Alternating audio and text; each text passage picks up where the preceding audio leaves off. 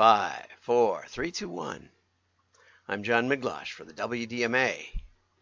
We're getting back to talking mail today, and I think you'll really like it. So hang on.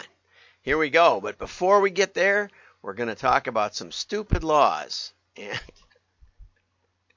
and so here we go for that.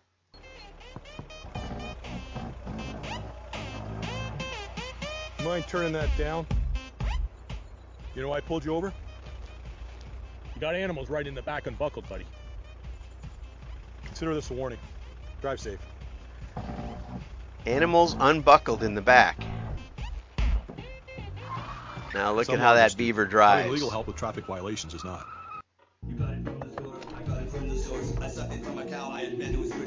Here's the Sasquatch having a party. You guys mind not doing a rap battle? Don't tell us how to live our lives. It's 3 a.m. A rap Sometimes ba- smoke with battle. Oh. It's illegal to stupid. harass a Sasquatch. Having legal help with noisy neighbors is not. Okay, so there. so there you go. Let's get to the news here. This is uh, important news uh, for you, who, those of you who need legal help. Some laws are stupid. Legal Shield helps. Uh, in Stoneville, North Carolina, it's illegal to advertise in a cemetery, and I think that's probably a pretty sound law. It seems to me, but you know, presumably it's because someone was advertising in a cemetery. That's kind of how these things get started. Okay, so it may not be so stupid.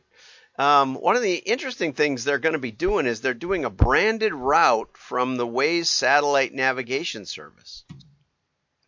And the way that works is is that it's on I-95, and uh, if you live near I-95, I guess you're going to be offered it. And then if you stray into other states from where you're from, they will explain to you that th- important important things. They'll explain to you that in Maryland it's illegal to curse, and in Pennsylvania it's illegal to sing in the street. Okay, so that was kind of cool. And obviously, you saw the Sasquatch in Washington State. It's illegal to harass a Sasquatch. I'm not sure, you know, if you have an if the Sasquatch is having a rap battle at three in the morning, you know, then you can get help with noisy neighbors. Although, you know, personally, I think if you resort to legal remedies for your noisy neighbors, that may have some repercussions, right? And oftentimes they can't be evicted these days and all kinds of trouble. Okay, I noticed that Elon Musk suggests independents vote Republican for control of Congress. And I thought his reasoning was pretty sound. You could apply it to, you know, you could have applied it equally to the last midterm, which it seems people sort of did. Um, Kathy Griffin, you know, changed her name on Twitter to Elon Musk and said to vote Democrat, and he didn't think that was appropriate. Um, some called it a joke, but he didn't see any parody in it. So he came out and said, uh, to independent-minded voters, shared power curbs the worst excess of the of both. Says bother, but both parties. Therefore, I recommended voting for a Republican Congress, given the presidency is a dem- is Democrat. You know, and he caused a lot of pushback. One Twitter user pointed to a tweet from Musk in April where he said Twitter should be politically neutral, which effectively means upsetting the far right and the far left equally. And I think he's probably going to get there. you know, but the fact is that almost everything he's done has has upset the far left because that was kind of all who was left on Twitter. and uh, so, you know, he'll get around to offending the, the far right. He has plenty of things, you know, let's put a chip in your brain. Uh, the far right might not go for that. So, you know, but uh, it's nice to see, uh, it's nice to see Twitter bouncing the other way for a little while. Okay. Modern Postcard announced a an an an uh, an accessible webinar that explains how to blend email and direct mail to drive holiday sales. Now, my guess is that they're going to favor postcards because it's Modern Postcard who's sponsoring it. But um, the one hour webinar focuses on specific tips and ideas to help marketers use email and direct mail more effectively. I'm going to watch it. You can too. I'm just trying to make you aware of these things. And uh, it says that it's going to give you all kinds of ideas. And uh, too often on these, you know, it is a checklist of ideas, but it isn't. It, but the presenters aren't necessarily people who've been actually running the campaigns uh, over and over and over and over. So we're going to go over to this excellent article by Craig Huey.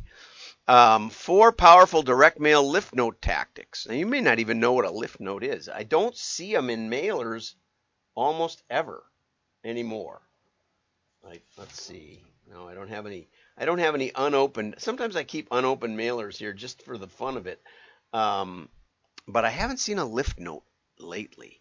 And the idea is a little bitty note um, he gives the dimensions seven by by four or something like that. Direct mail is experiencing a reinstallation. That's a funny word. Could be a resurrection, but it never really died. Uh, some of the secrets to boosting response have been lost. Okay. For example, many direct mail envelope mailings today are missing a critical element that increases leads and sales. That's the lift note. Um, as the name implies, it's a perfect way to lift your response even in an age of stagflation. Many saw this is the part I wanted to highlight. Many so-called direct mail experts or ad agencies don't use it anymore. But they should. Because a direct mail envelope package needs a little extra oomph to convince skeptical prospects and drive them to call, text, mail, order, inquire, or drive them to the landing page. So if our clients do an envelope mailing, we always create a lift note. And the great part about the lift note is it's very, very, very easy to do a holdout test. And so if you're thinking, well, what could I possibly test in my control that's been doing so well for decades? Well, you can put a lift note in and leave it out of some. It's very, very easy. Okay, so you, the controls would say, okay, we'll leave lift it out. You could even do a multi-version test where you have um, Craig's going to give us four different types of lift notes, and so you could do one blank one and maybe three uh, different kinds of lift notes. So if you're mailing a couple of hundred thousand pieces, you know, you just divvy it up 25% each. Or something I learned later in my career, if you have one that you really like and you think it's going to win, there's no rule that says you can't mail more of the one you really like. It'll make your CFO happy if you're right because it'll improve profits. Uh, okay, so a, a lift note is is typically a small piece of folded paper with specific short sales copy. It's usually 7 by 10, and by that means that's unfolded. Okay, so then you fold it in half, and then it's 7 by 5, right? Because the side dimensions will change, but the long dimension cuts cut in half. Okay, to be effective, it should highlight an issue in a different way than the sales letter in a quick, succinct way. Okay, and so he's going to actually give us some explanations. And it may pop the lift 5 to 25% or even more. Okay, so one, counter an objection. Okay, put yourself in the shoes of the prospect and imagine what the main objection could be to your offer. Then design a lift note that counters that objection. Okay, so he gives an example. I like this when he gives examples. He says, you know, in a in a Mastercard offer, some people believe that owning more than one Visa or more than one MasterCard may hurt their credit. And in fact, it can. I once got my credit questioned because I had like five or six credit cards. Uh, when I went to Sears, they gave me a two liter bottle of Coke for signing up. Radio Shack gave me this these nifty headphones. Best Buy gave me uh, no, I think it was Radio Shack gave me the big flashlight uh, and Best Buy gave me headphones. And so it was very, very uh, compelling when I was in the store. I think I got a T-shirt someplace else. And when I, I think it was my original first home mortgage. You know, when the when the cards came, I cut them in half. Never used them. Never had a balance on them. But uh, it turned out that, you know, they said, well, you have all this extra credit line. so it can if you have more credit line than you really should. Um, but they put a lift note in there that explained that it's perfectly okay to own two MasterCards or two Visas. So in it on it in its in itself it doesn't, and they explain that. They probably didn't put the other side in. So the package with the lift note beat the package without the lift note by 17%. And you say, well, that doesn't sound like much, but Mastercard might they might mail 40, 50 million of those. Okay, so that could be real, real money. Okay, address a different theme than your sales letter. I like this one also. It's kind of the same as one. Good sales letters have only one theme. So back to the credit card example, uh, the main theme might be that we have low interest. If you pay it off on time, it doesn't matter. So I've never worried about interest. But I do look at the generous reward program. And so the lift letter, you know, I might ignore the low interest rate because, as I said, I don't pay the interest, I pay it off. Um, but generous rewards program, I'm into that. You know, I just got the United United mileage thing. You know, Say they sent me this little catalog. It's very stiff. One of the things I always recommend to clients if they're if they want to go with a little catalog, then get up to the maximum weight, right? Put it on heavier paper because it feels much more substantial, and that feel is the unique part of mail that you don't get in digital. Okay, and so then I had a lovely time looking through stuff that I don't need and don't probably want, but still lots of fun, lots of fun. I can I could afford anything in this catalog with my miles because I got a lot of about 150,000 miles or something sitting there. So maybe I'll get something, maybe I won't. In fact, one of the best things I ever got was they had a puffy jacket in, in one of these. And I bought the Tumi puffy jacket and I was wearing it today. So there you go.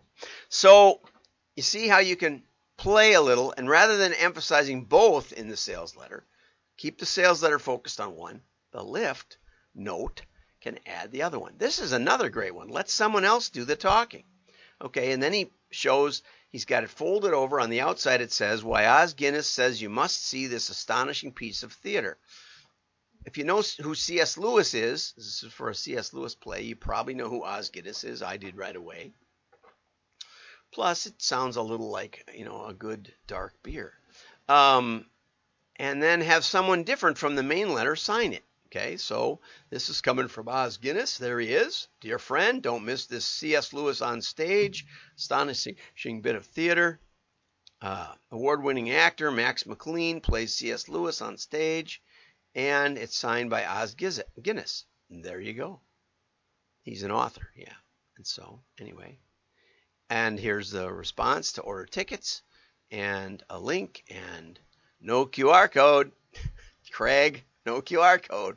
So it's, you know, remember one of the key distinctives of direct mail, we know it gets delivered, right? We know it gets to a decision maker. It calls for a decision, either throw it in the trash or read it, and then another decision, buy or not buy. It forces decisions in a way that no other mass media does because it's scalable, right? And because of that, we can add a little extra. And as Steve Lett pointed out in his article, well, he didn't do the math, but he kind of he, he kind of got there. The the square inches in a in a in an enveloped mailing piece are so much more the, and the and so therefore the cost per square inch of information is so much less than a postcard that you know, if you get all hyped up about mail from the modern postcard webinar, then you might consider also testing some other form. You know, my daughter was working at a big association and I asked her if she ever, she said she was going to do a postcard and it was business to business. And it was in South America. And I said, Did you ever test, you know, a regular envelope? And she said, No, we always do postcards. I said, You might want to test it. She got four times the response, 400% improvement by putting it in an envelope. Because in South America, they don't feel the same about their postal service necessarily. They want things to look confidential. They want it to not be open when they get it. They don't want everybody to see what they're what they're being offered. And so, uh, just phenomenally better. And those are the kinds of things you can test, and you get a lot more real estate with the direct mail. I'm not saying postcards can't work. They're a good place to start. They're good for retargeting, all those things. But in the long run, more sustainable is probably the envelope. and best yet in terms of cost per square inch is the catalog. Have a great day. Like and share. Share. Sometimes I get shares. I should say that share thing at the beginning of the thing. Share, and your friends will know you're smart. Bye bye.